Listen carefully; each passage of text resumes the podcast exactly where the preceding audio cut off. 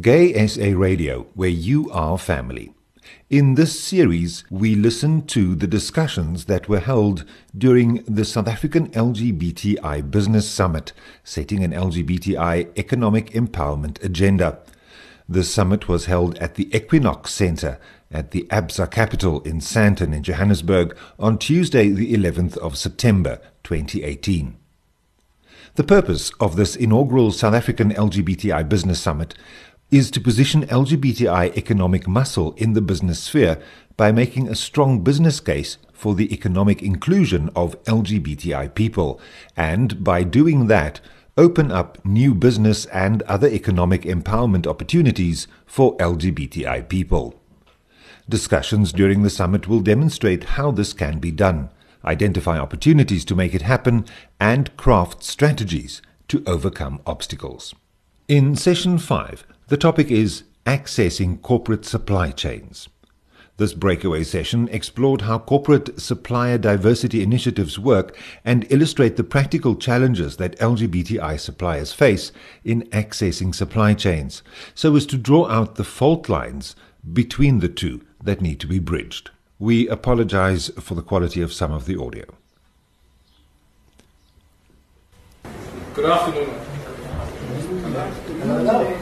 My name is Sebastian Preston. So I work for a company called Shell Thousand South Africa. It used to be called other names like Shell Marketing and Shell Refining, but we now officially, since twenty sixteen, known as Shell Thousand South Africa. Um, I'm a proud employee of that company, uh, purely because of the diversity and inclusionary uh, belief system that we have. Um, and so my role within Shell is kind of twofold. I am what they would term in our global uh, quarters the local content specialist. In South African context, it's basically your triple D E E lead, but also I'm a contracts and procure, or procurement manager looking after a few categories. One of them being dealer value proposition um, and our A T Ms and, and banks. Uh, that's what I look after. So today's topic, I mean, I think this is a, I thought I would be more people, because generally when people think about access to corporates, that's where we want to get to, because it's like, how do I get in that supply chain? So I, I'm going to introduce my panelists. Um, that's going to be, you know, that you guys are going to, you're going to grill us, or you're going to grill them. Um, I'll just, I'll, I'll facilitate the session. We are missing one person, and I'm hoping that they will join shortly. So first on what uh, we'll ask to join, Um, is Lynn. Lynn is from E Y, um, and I guess before we start, she'll just give a brief introduction of what she does within E Y, uh, but we'll give her a round of applause, please.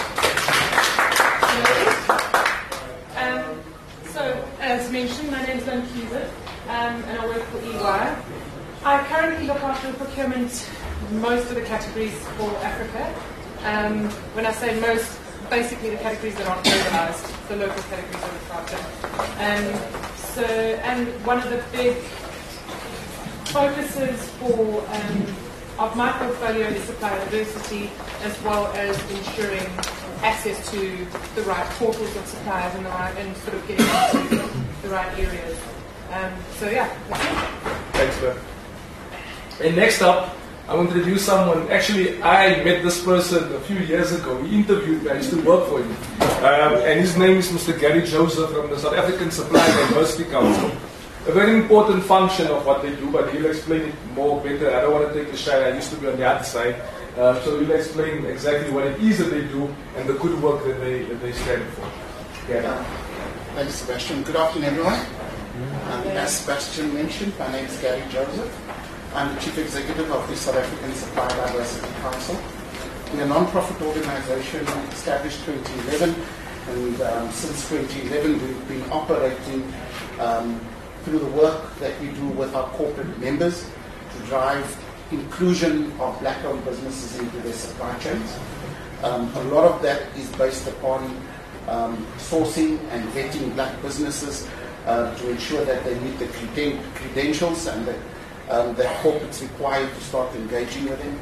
And another big com- component of that is supporting change management um, that needs to take place to enable the procurement environment to be more receptive towards including um, traditionally excluded suppliers from, from the supply chain.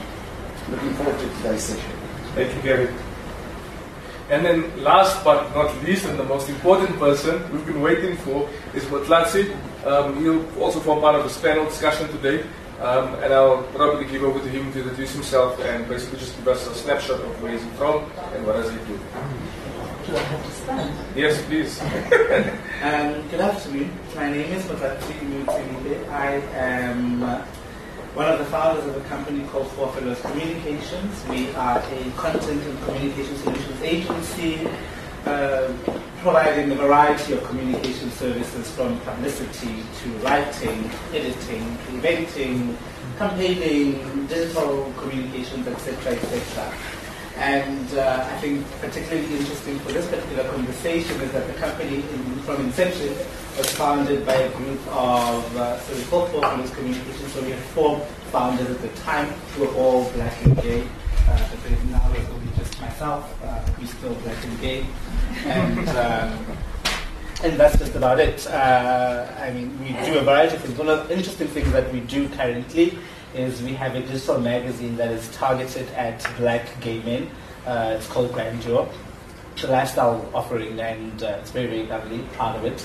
And uh, we are currently actually working on Africa's first recognition list for African L G B T I people of influence that should be published within the next coming weeks. Um, so that's just about it. Thank you. Yeah. So, so...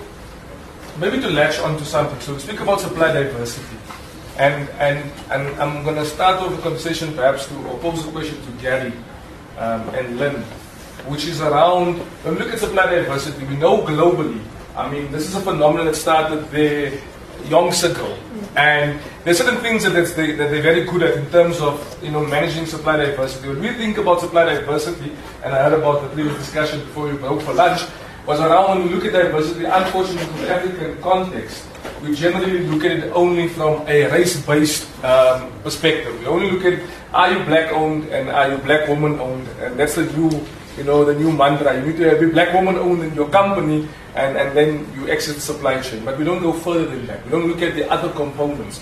When we speak about the code, we speak about designated supplier spend. I think even got a, uh, under the procurement element, they've got uh, a target that says two percent of your spend should go towards that designated or designated suppliers. But the, the designated suppliers who they've included is the same, almost the similar ones of what we're trying to target. So there's no uh, uh, viewpoints given to or, or recognition given to sexual minorities in terms of how we include them.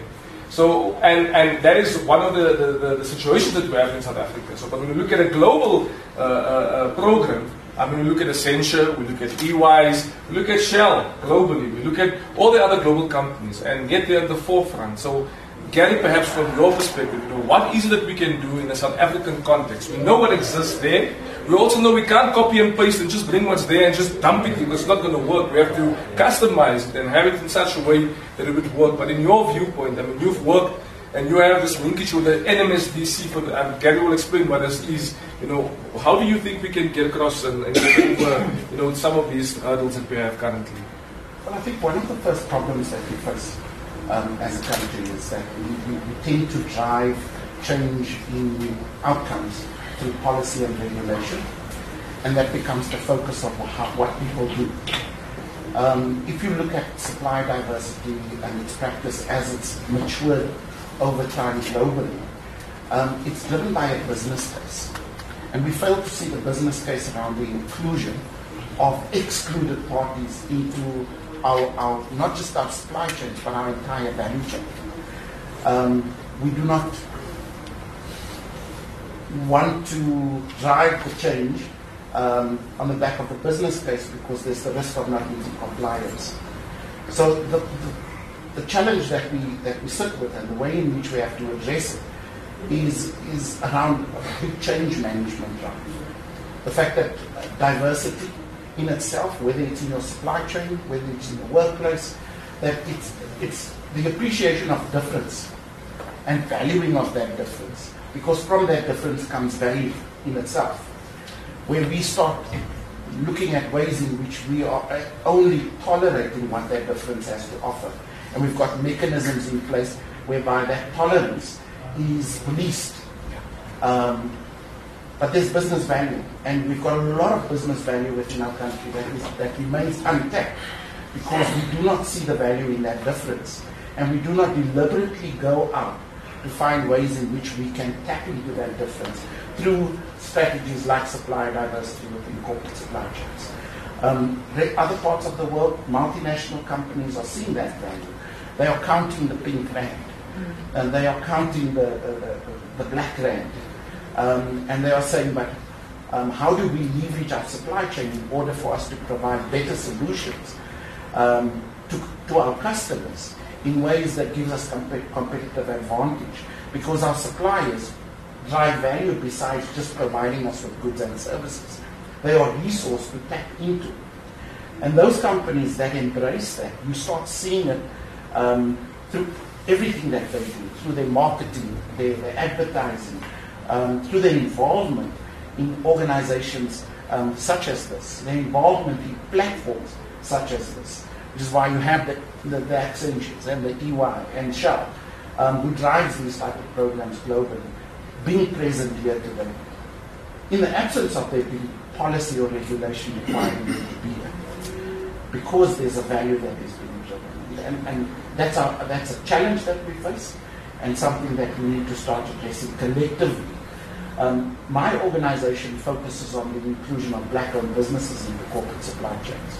But the methodology that you apply is not only for black businesses.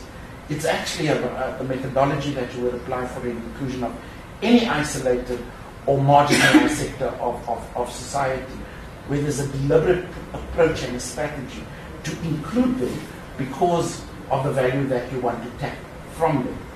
So even though our beneficiaries are black-owned, what the work that we do, we advocate around supply diversity, is around inclusive procurement practices, because there's business value to tap into. Thank you. Lynn, from, from your perspective, when, when we look at, you know, globally, E Y, locally in South Africa, uh, we do know, and, and, and this is a fact, and it's not your company, it's just gen generically how things are. There's an unconscious bias when the procurement official sits and he makes a decision of how is he going to buy and who's he going to buy from. It's, it's there, you know, and, and the question I generally have is this: what do we as companies do, you know, as uh, to foster this The, the supply diversity uh, mantra as a gospel of how we include others in, into our supply chains? But what can we do to, to assist with the progression thereof, um, with, with bringing diverse suppliers, um, first of all, so that we... Uh, but the second point is also, how do we as corporates inculcate or have some sort of change management programs that runs as part of the D and I? Because I sometimes think when we look at D and I, we, you know, there's a, there's a process, and there's a customized process to it, but we don't go deeper enough. We don't look at it when, when in, in, in other aspects, you know. And is there perhaps, how do we, how do you think we could go about, you know, from a D and I perspective, focusing on, you know, ensuring that we bring others in, uh, so that we can make sure that our supply chains are reflective of a broader society, mm. not just on a racial uh, aspect alone? You know, it's such a good question, and it's a difficult question to answer, because we're all governed by this B D E code. Yes. Um, and we all have to make sure that we spend a certain amount of money with African black-owned businesses, yes. and African black women-owned businesses, and it's working beautifully for the racial factor in South yes. Africa. But as you say, it's not doing anything for the other sort of designated or, or minority groups. Um, part of being a responsible corporate citizen, I think the companies like E Y, Accenture, Shell um, have taken it a step further to understand that m my presence in a market has to be reflective of the market that I'm in. What, what I'm doing in the market needs to reflect the, the, the community that the market that my business is in. Um, so, you know, the stance that we take is that we have to be a responsible employer to make sure that we are employing what is available to us and what, you know, the, the, the statistics of the market. Um, and we need to make sure that it's an environment that's comfortable enough for people to be, as I was discussing earlier, themselves in that environment. The problem that we face is it's not legislated. So it is motivation from within. And it's generally motivation from our global firms. So our global companies will have targets that we need to reach. And actually one of the, the, one of the main challenges that I find is I need to, so my global firm will say, how much have you spent this year on L G B T I in businesses? And I'm like, oh, I haven't asked them if they're L G B T I or not. You know, how, how do I just tell you that? Yeah. I know I want to include them. I know I want them in my supply chain, but it's a very awkward question for yeah. me to ask. So I'm going to sit in front of the supplier yes. and I'm going to say, I want everybody to be included. I want the right suppliers to have access to this project. And I can see that this is black woman owned, and I can see that this is female owned. I'm, you know, what do I say to the L G B T side? So yeah. it's very difficult unless we have a forum like this, like yes. Plus. And it's, I'm so excited about Plus because it has been something that we, I've worked with, E Y's worked with the S A S D C for ages. We work with the woman-owned business, WeConnect, for ages. Mm. So we've got that down pat. And the one area that we were struggling and that we reached out to the other foundation and said, what are you doing in this front? We, how do we access your suppliers? How do we access your supply chain? And Plus was born.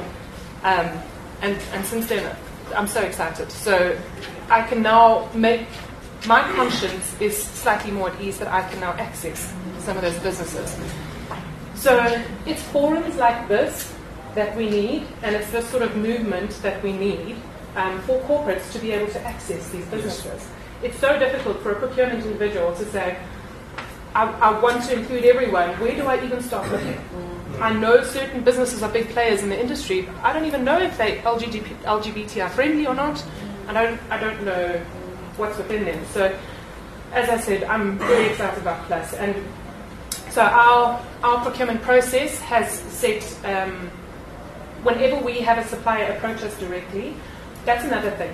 It's very difficult for procurement to, you know, we get direct market approaches all the time. So suppliers come to us and say, I mean, you'll know, you know, I've got this great product, I want to sell it to you and whatever. And we're like, it's a great product, but we don't need it right now. Mm. It's so it's so difficult to say, just put on the back burner, come to me when it, when you need it, because we're, how they're going to know, how are we going to know? You have to keep relationships that are may not be fruitful. So it's difficult. Um, so what's nice about this is the Plus is doing that for us. They're going to manage these relationships for us so that when the need does arise, I can get there. I can get to the right suppliers. And I'm, and I'm not going to string you along for years, making you think that there's possibly a relationship going to form, um, but I'll, I'll get to you when I need you, which is important for us. Um, so, so part of our procurement process is that we have made sure every time we have an R F P or an R F Q or any type of project that we want to run, we access these forums, being women-owned, S A S D C, um, any other sort of business networks that we can hold, get hold of, as well as Plus. Um, and they refer businesses to us who we can then include. And it's also very important to know that these businesses get equal opportunity to every other business that is included. It's not a fact of you're going to get the work because you're part of this network. It's, you're going to be exposed to it because you're part of this network, but you still have to be able to deliver on the same level that we ex would expect. Um, and then when we get supplier approaches, we can also then direct them to say, here's some networks. If you find that you relate to some of these, connect yourselves and get yourselves on there, because that's what I'm going to go looking for. So that's, yeah. Thanks, Lynn.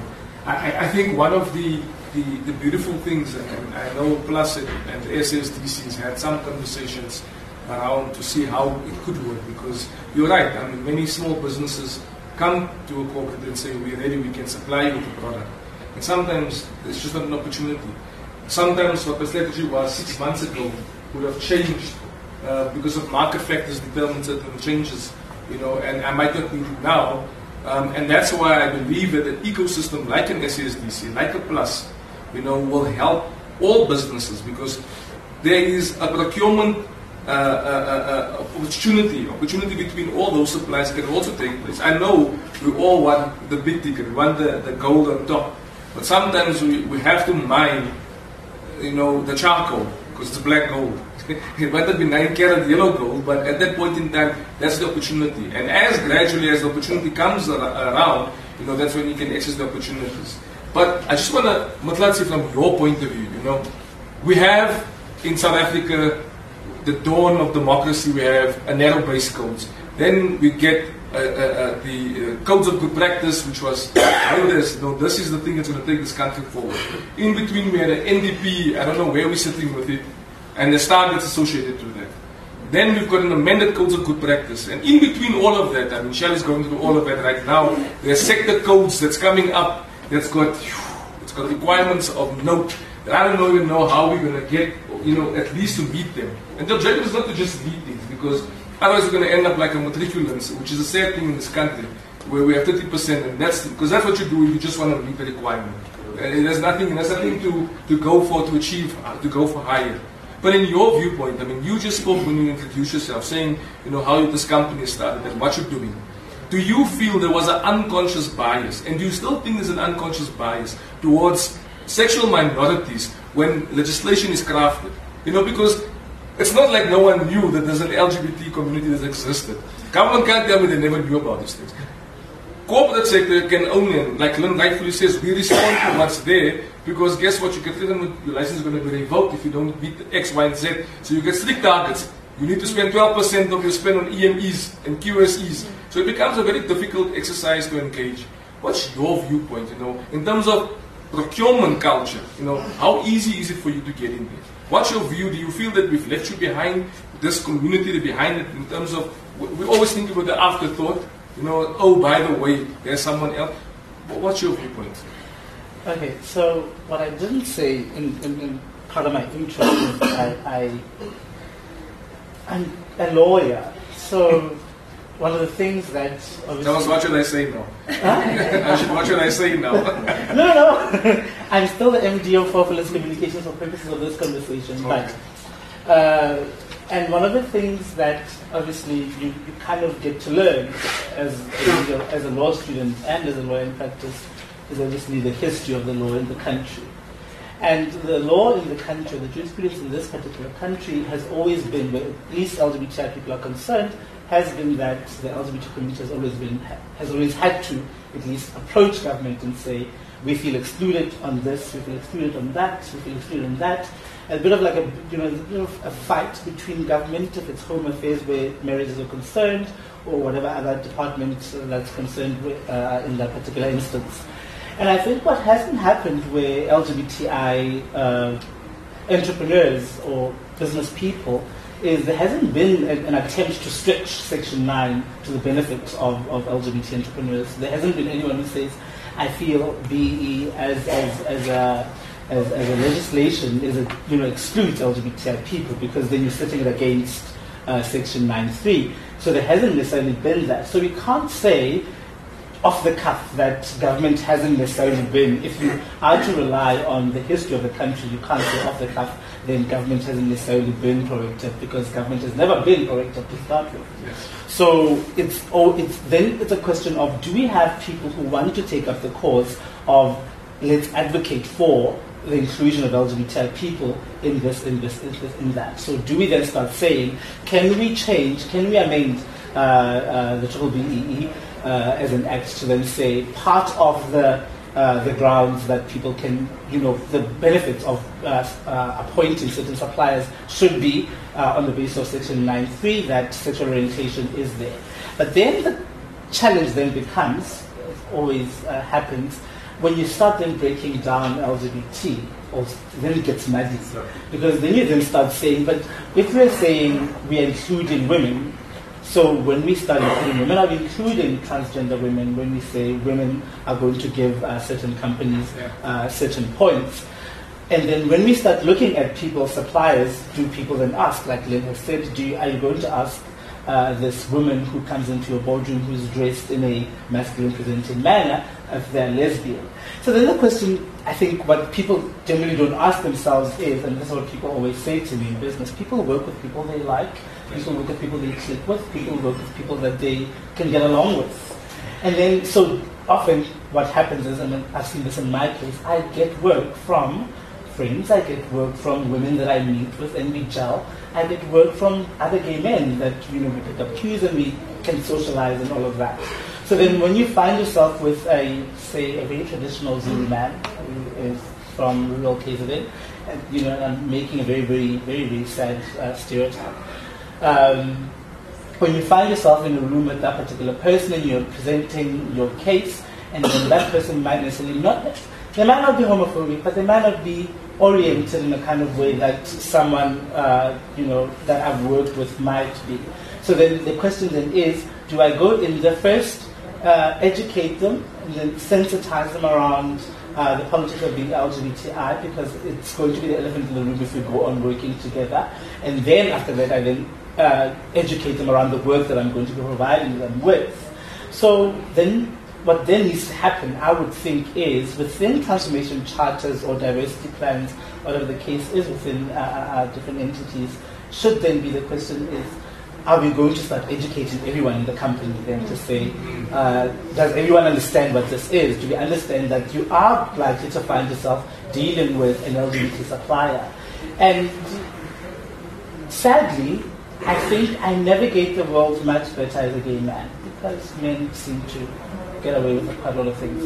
And then I think, you know, lesbian women will then follow in terms of how they navigate the world, and especially the commercial world.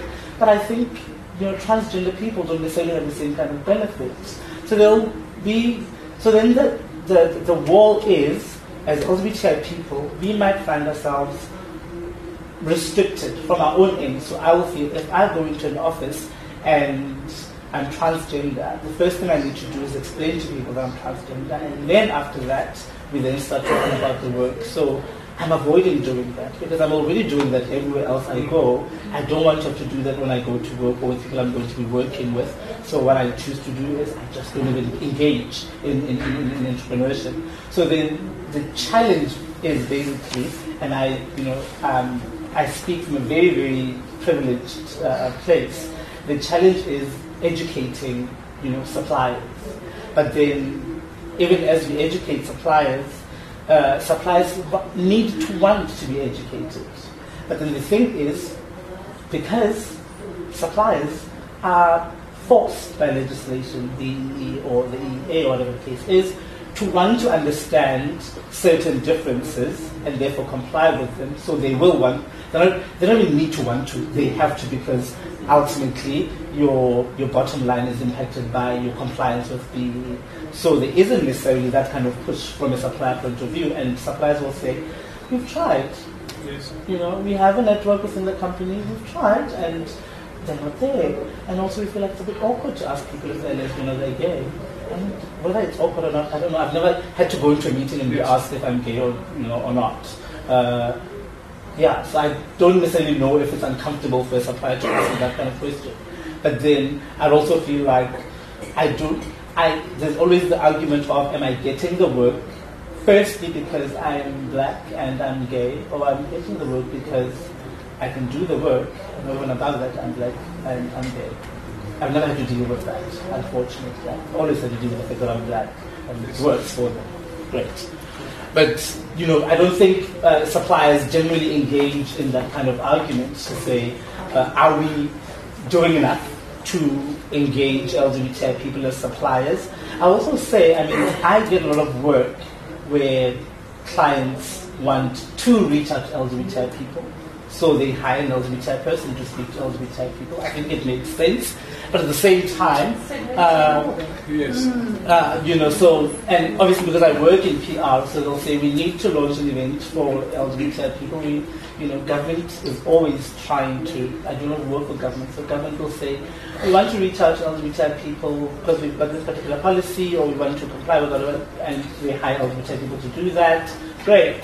But then the private sector doesn't have that. Correct. So they don't have a, we feel like we're missing out on uh, the ten grand. They're like, people are already spending our money. They're already spending money, so why must we do extra to get them? The money's already there, it's been spent.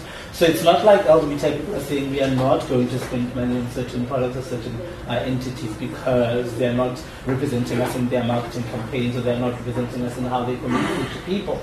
So, you know, there's all of those things, and um, I mean, I enjoy the benefit of being gay and having to do work that addresses gay people. I earn my money, it's great. But then I don't necessarily think uh, non-L G B T I people would not be able to do the work, and a non-L G B T owned business can hire one L G B T consultant and still do the work as well as I possibly could in my own company. So then the question is, how do we then ensure that, you know, L G B T I people do the work that's targeted to L G B T people, but also we get to do the other work that's not necessarily directed to L G B T I people. I mean, accounting is not about being L G B T I, but then there are L G B T I accountants, there are L G B T lawyers who don't work in human rights work, who do commercial law. So how do you then start getting those people involved without necessarily saying, uh, you know, you're going to be reliant as well on a platform like Plus. So in the absence of Plus, then what happens? So, so, so, so, so the question then is, do we, does it mean that there is a case in the current legislation that we have, then build on that to include the liberty? Because you have to re-engineer, unfortunately, you know, like you said, you are privileged um, and you have the reliance of the networks. But you must also be careful that to make a statement or generally, I know it's not what you mean, but, you know, people work who they like or work with people who they like and who they're comfortable with. Um, Not so long ago, where the president worked with people who he was comfortable with, and we know it doesn't work that you know, way. It, it's it's not it's not good. You know, just just from a procurement perspective, it is not good. For understanding from economics point of view, it's not good. So it, it, it's clear that we need to re-engineer what's currently there for the inclusion. The question that we have is, and I'm going to come to Gary now and ask. He spoke about the assessments or the process that he ha that that you guys have. No, I'm familiar with the process, but the process that you have in terms of looking at the inclusion of all businesses, you know, because that is the main question. How do you determine? Because it, uh, some people don't want to. I mean, I wouldn't. If, if some people are comfortable to say, I am, I'm Sebastian, and I'm gay, or I'm transgender, but I can't. I cannot expect everyone else to to have the same. Um, uh, same belief system to, to, to want to put it out there. It doesn't mean that they are embarrassed with who they are, but there needs to be an ele element of how do we verify and, and what's the mechanism thereof to still ensure that we protect people's dignity and yeah. their rights accordingly yeah. um, in that. So from your perspective, I mean, from best practice in terms of what you're exposed to, what do you think, what's the best ways of engaging and making sure we bring in uh, uh, marginalized communities? Well, let me first mention two things. The, the first thing, um, I can associate with what you said. Um, when I needed to fill a position within my organization, the best candidate, which we eventually appointed, was a, trans, a transgender individual. But the person really did well in the interview, and we could see that we would get the value that we needed to get out of that role. My fear was, how would that person be accepted within the community of black-owned businesses that we want, would expect this person to engage with because of traditional African values um, and, and the impact that that has had on societal pressures for, for, for especially African men to come out and disclose comfortably um, what their sexual orientation is. We're having a conversation with with members of my management team. The first thing that we that that we agreed upon is that we don't need to provide protection to that individual. They'll be able to manage it. They're strong enough to do it if that circumstance arises. But the more important thing is that we needed to actually be strong around the issue that our values as an organization is around inclusion, and therefore we need to support that inclusive practice and ensure that in everything that we do, that we are supporting that, that, um, that value system. Fortunately for us, we didn't have any pushback um, or any circumstances. And if there was, um, my, my colleague actually managed it without needing to escalate it, uh, requiring my attention. But I thought, let me just mention that, because there's also that dichotomy around um, African And, and black issues of blackness and Africanness and L G B T um, communities. And, you know, that kind of tension. L let me get to the second thing. Legislation doesn't necessarily solve the problem. And this is a lesson that has been learned. You mentioned earlier that the journey of supply diversity started quite some time back. And it started through legislation that was passed um, in the U S under the Nixon administration in response to um, riots and, and, and social uprising within your traditional um, underprivileged and, and uh, overpopulated um, African-American uh, parts of, of, of the U S, particularly places like Chicago. And the U S government came in with um, regulations that within, within their procurement, contracts above a certain value, that there would be a ten percent requirement of that contract value um, being spent with, uh, at that stage, um, the target was African-American businesses, um, and, and referring to them as diverse suppliers. So that ten percent target was a punitive target that was implemented at the transactional level. Unlike B E E, which tends to be a reward at the beginning, um, with no consequences, um, if, if that standard is not upheld or is not visible as part of a direct impact of a procurement relationship between a corporate and a supplier. But what has happened over time, because of lobby groups, interest groups, and the number of minority sectors of society within the U S, there are organizations that have come up like um, the WeConnect, like um, um, the equivalent of Push in the U S. But guess what? The definition of supply diversity in, uh, increased um, to include more groupings. But what did not increase was the ten percent target. So what you find now is that the compliance standard hasn't changed, but the crumbs are being spread more amongst diverse groups. And we have to tread carefully around not going in that direction. So to come back to what you said, an important element of what we need to drive is the fact that inclusive practices um, presents everyone with the opportunity to put their best forward.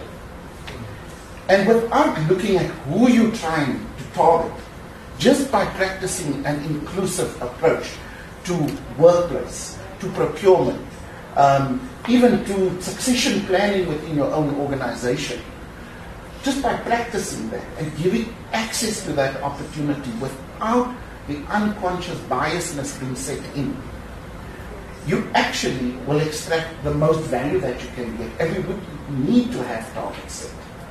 The unfortunate thing is that there's a long journey that we need to travel on, because there are still old business models, old ways of thinking that are exercised on a day-to-day basis within corporate decision-making processes. And we need to actually break down those cultures and introduce new cultures that embraces what we are trying to achieve. So I don't think that new, more legislation will necessarily bring about the change. More legislation is just going to result in more dissent. It's just going to result in more ways in which people circumvent what is needed to be done um, around being a more representative and an inclusive society. When we do our certification, one of the things that we are now starting to grapple with is the issue of disability, because companies would also like to know, what is the disability ownership status of the suppliers that you are certifying? But certain disabilities are not physically visible. Yes. So do you go and now say to someone that suffers from chronic depression and anxiety, which is also deemed as a disability, um, that they have to disclose it, when they know that there are discriminatory practices that takes place, not because there's a rule that says you must discriminate against people like that, but it actually the practices of the individuals who have a limited and myopic view of their world when it comes to people of that, that, that are different. So legislation is not going to cure it. We've got to change the fabric of our society. We've got to change the individuals that are part of these decision making. And it's through dialogue like this that that can happen. I always believe that business is emotive, whether we like it or not. Unfortunately, people that get ahead are those that take the emotion out of business. But the business of the future is an emotive business. And consumers make decisions based upon emotive factors. Unfortunately, the less you have, the more you are driven by the emotion of not having enough to afford what you want. But at some point in time, things will change. We've got to be strong advocates around driving that change within our workplaces, within everybody that we interact with, in order to see that change. Because we've got to just be comfortable with the fact that we are all different. And through that difference, we can actually generate much better returns to each other. And, and when you find yourself in is the difficult situation of tapping into those networks where you know that there's a receptiveness, not because of who you are from a sexual orientation, from the color of your skin, but someone has actually taken the time to get to know you and to put a value on what you have to offer. And that's what people want. And, and if we can get a society that cherishes that, we will start seeing a big difference in our country. And we'll start seeing more inclusion that drives better choice for me as a, as a consumer. Yes. Because I would love to have more choice. I would love to ensure that I get better value. At this stage, I don't believe that there's enough value being driven through corporate procurement processes. I think we are price takers, and we end up actually paying for all of those discriminatory practices that are part of day-to-day business decision making, whether it's hiring people or whether it's appointing suppliers to do pieces of work. That exclusion costs us. Thank you again. It's, it's, it's actually a very sobering point that you've made. Learn from your perspective, you know, we are corporates, you know, and in the, and, and I hear what Gary says about adding more legislation, because we see, you know, there's, we can't even police the basic things that we have already. Mm. I mean, now I'm thinking the smoking law as well. So how, in the confinements, you and I, when we sit in this, in our offices, in our air-conditioned offices, how do we touch the lives of those minorities uh, who's been excluded? You know, how do we ensure that we show that our supply, develop, uh, supply diversity, uh, which is targeted procurement, plus, you know, the development of its suppliers? How do we, how can you and I facilitate the inclusion of those people?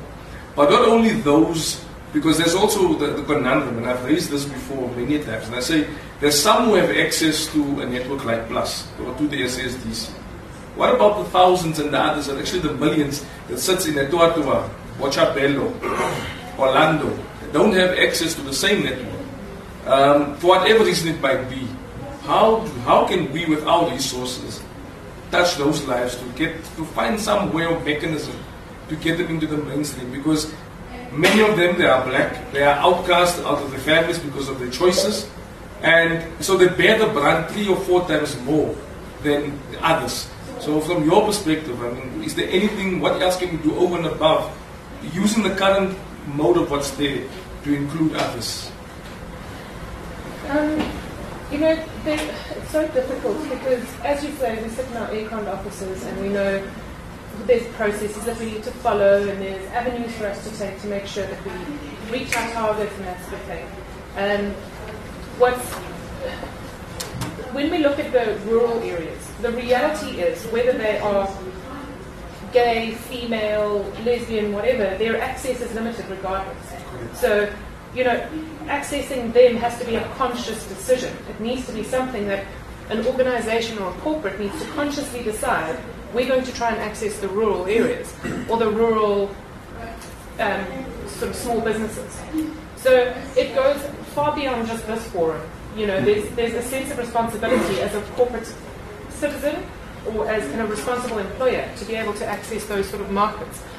Um, there's there's um, mechanisms that I know E Y uses, and I, I can't speak for any other um, corporates, but there's mechanisms that E Y uses where we do reach into the rural areas and we offer our advice and expertise to tiny little businesses. One, a farmer that has half a hectare that's trying to grow spinach for the local markets and that sort of thing. Um, we are able to access them and offer our expertise at zero cost um, to help them grow and just to get their books straight or just to help them access funds or whatever. Um, So, you know, there's those sort of mechanisms that you can use as, as a corporate citizen, a responsible corporate citizen. Those sort of things can't be legislated. It's a, it's not something, we can't rely on legislation for that sort of thing. Um, unfortunately, the nature of capitalism is that it is down to the dollars and cents.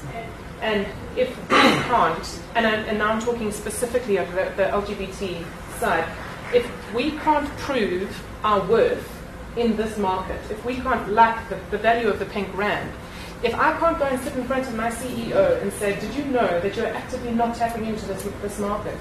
We're not doing enough to incorporate this into our way of thinking and that sort of thing, which E Y is doing more than most. E Y is really like award winning.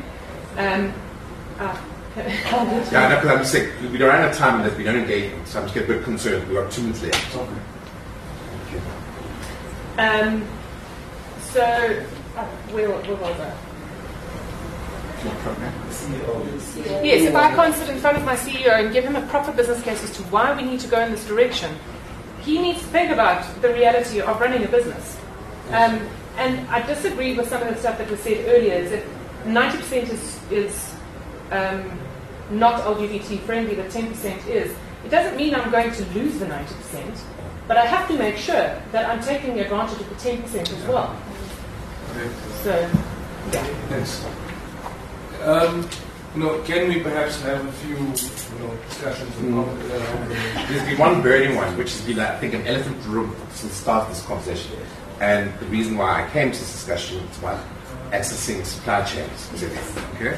Now, at the end of the day, for me, as a, since everything that's been said, um, barring the gentleman in the middle, okay, everything that E Y said, I think I agree with two hundred percent from a principal point of view and the direction they're taking, which I wish a lot of corporates and companies would take. However, um, from a South African Supplier Diversity Council, I have a fundamental problem, because then you should change your brand to be the Black South African Supplier Diversity Council. Because you're kind of very uh, blatant saying we are a council looking after black diversity.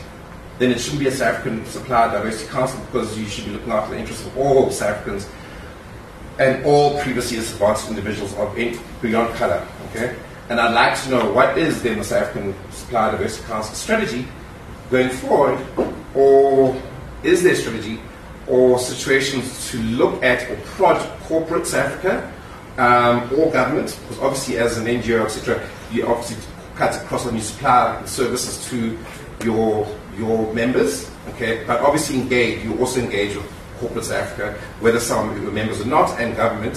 What is then your strategy in what we had, what we're discussing here, okay? Um, which is not just a, a flowery diversity issue, because obviously I have an issue kind of uh, from the two caps, whereby obviously issue of diversity and inclusion, the first port of call is the historic discrimination of being black, a black, a black person in business and access to, to supply, supply chain, environment, et cetera. But then there's also the other side from being from the L G B T I community, and if there's a council that's meant to look after diversity, surely to stand and say we are just looking after black diversity, that means that what, how much is being done to look after diversity in South Africa, as the organization's name says. You know, because there's a bit of a problem, because everything else that's been said here has not actually addressed the elephant in the room from a diversity council perspective of this diversity. You know what I'm saying? Beyond on a nice fluffy way that we know as from where we stand from that diversity means A, B, C, D, but it's all very nice words, but practically is there a strategy that the South African Supplier Diversity Council has, as much as E Y has and Shell has or whatever, to actually address the elephant in the room? Because I haven't had that, I haven't heard that at the moment.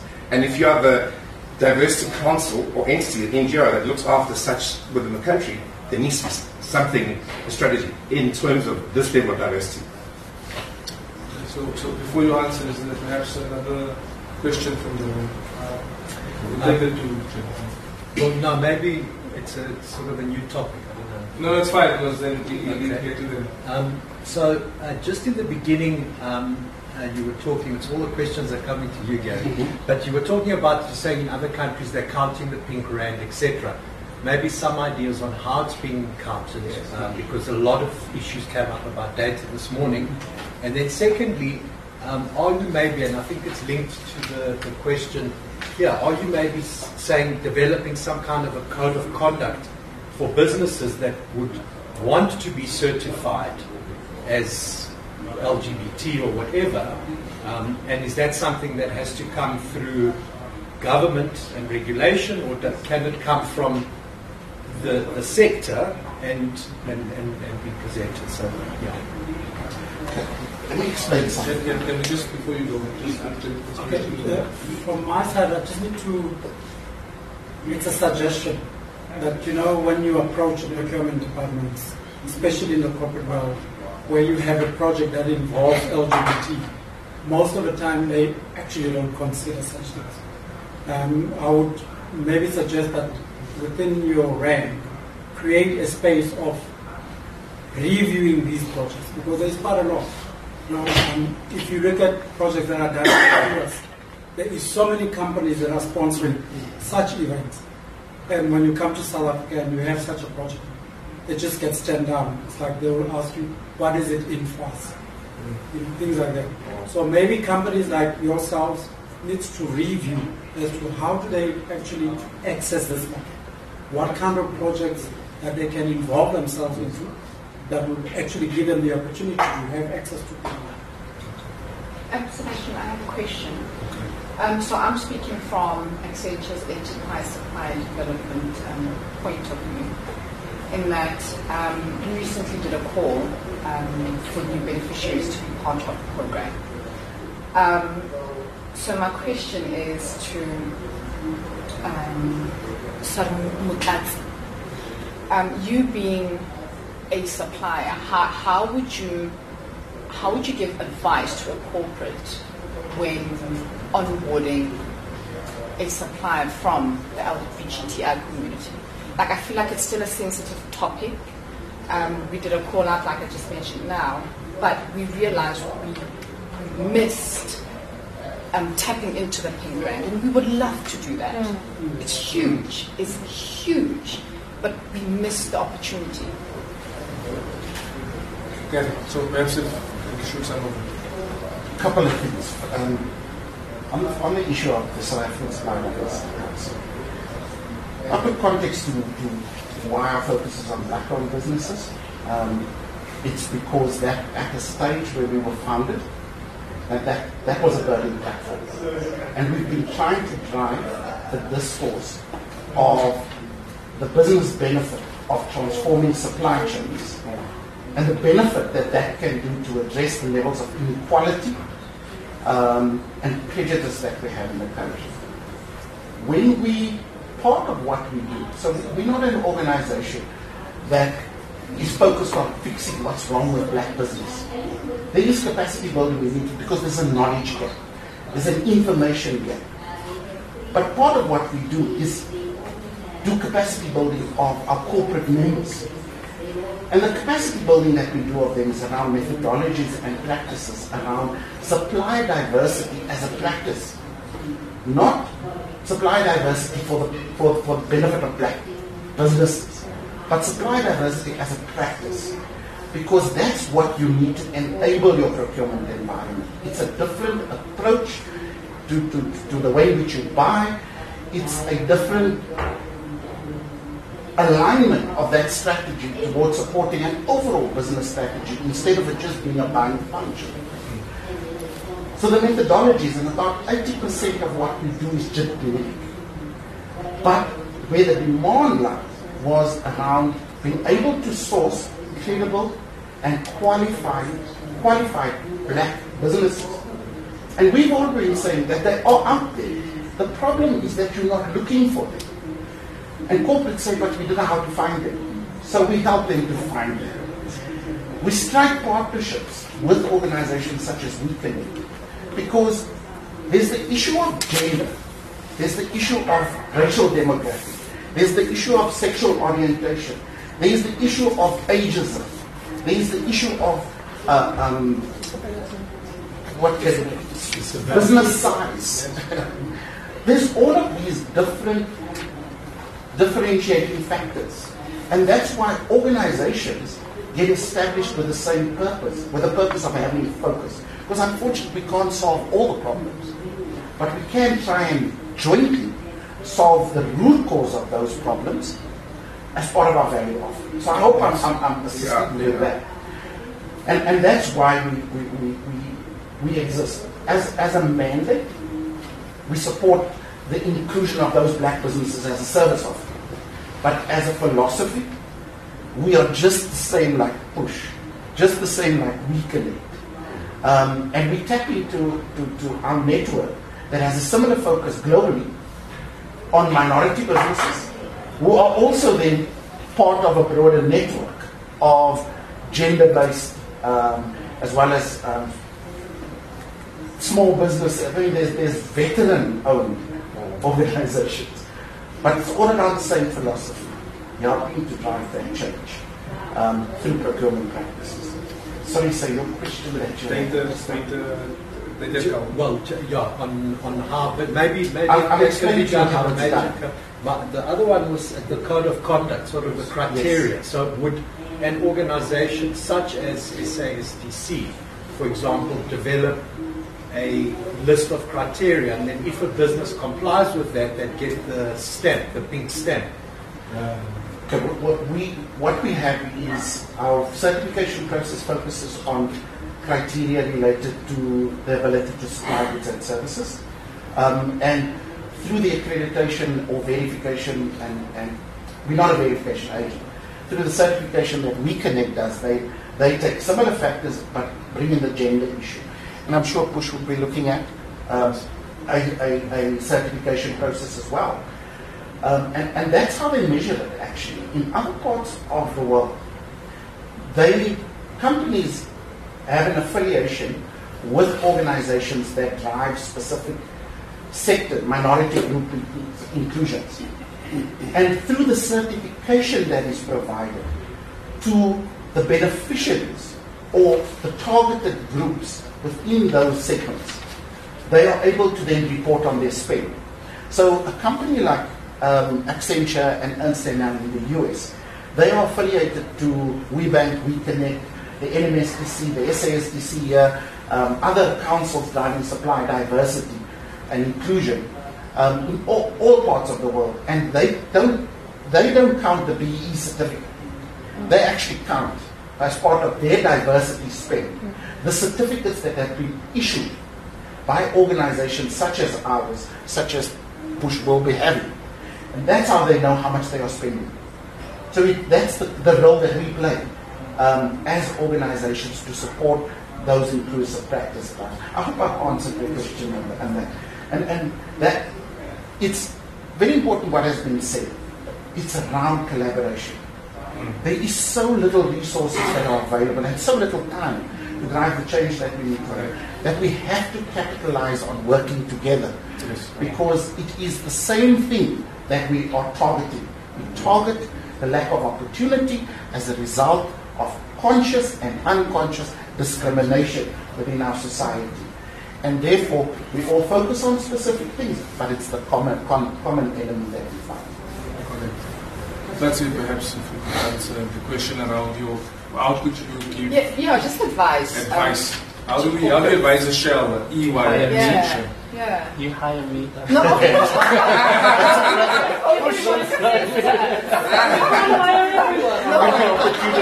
it's very but, huge in terms but, of inclusion um, and diversity, right? But uh, so I think it's, it's, it's, it's one of two things. It's about one, uh, being very direct about, you know, making that your, yourselves visible to the particular market. So are you communicating this call to on the specific platforms that are... So we've been you know, out on social but, media, we've and been then, out internally, externally. Um, so, but we've missed out on right capitalizing things. On tapping into the pink rand, which which I know our C E O would love to. Um, but, so hence I'm saying, maybe our messaging wasn't as direct, but when do we cross that personal risk?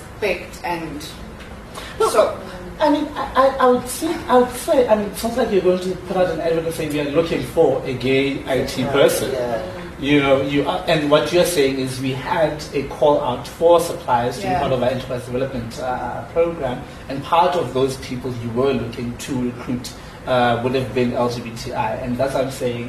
I would have, I would have then thought the ideal place is make yourself visible within the specific yes. media that targets L G B T I people. Mm. Uh, and then second to that, you then find, create visibility for yourselves within mm. L G B T I spaces, because like I said earlier, what I mean by people work with people that they like is if I see that Accenture is an L G B T uh, you know, a company that reaches out to L G B T I people, I'm more inclined to look out for you, look at opportunities where I can collaborate or work with you, or you know, send out a C V or whatever the case is. Um, so, yeah. Yeah, I think, um, and now you can invoice. Yes. I totally say that I think our challenge is that we don't know where to go. You know, well, that's like, the thing. I feel like this is the forum that we're trying to establish. Yeah. This, yeah. this is yeah. we're trying to connect these two parties. Yeah. Push should do it. Connecting yes. these two parties is what Plus is trying to achieve. Yes. So, yes. I mean, if we if we are going to be measured by. Make sure you advertise on this or that or this, you know, it's so difficult for somebody who's not in the community to know exactly where to go. This is Gay S A Radio's coverage of the South African L G B T I Business Summit.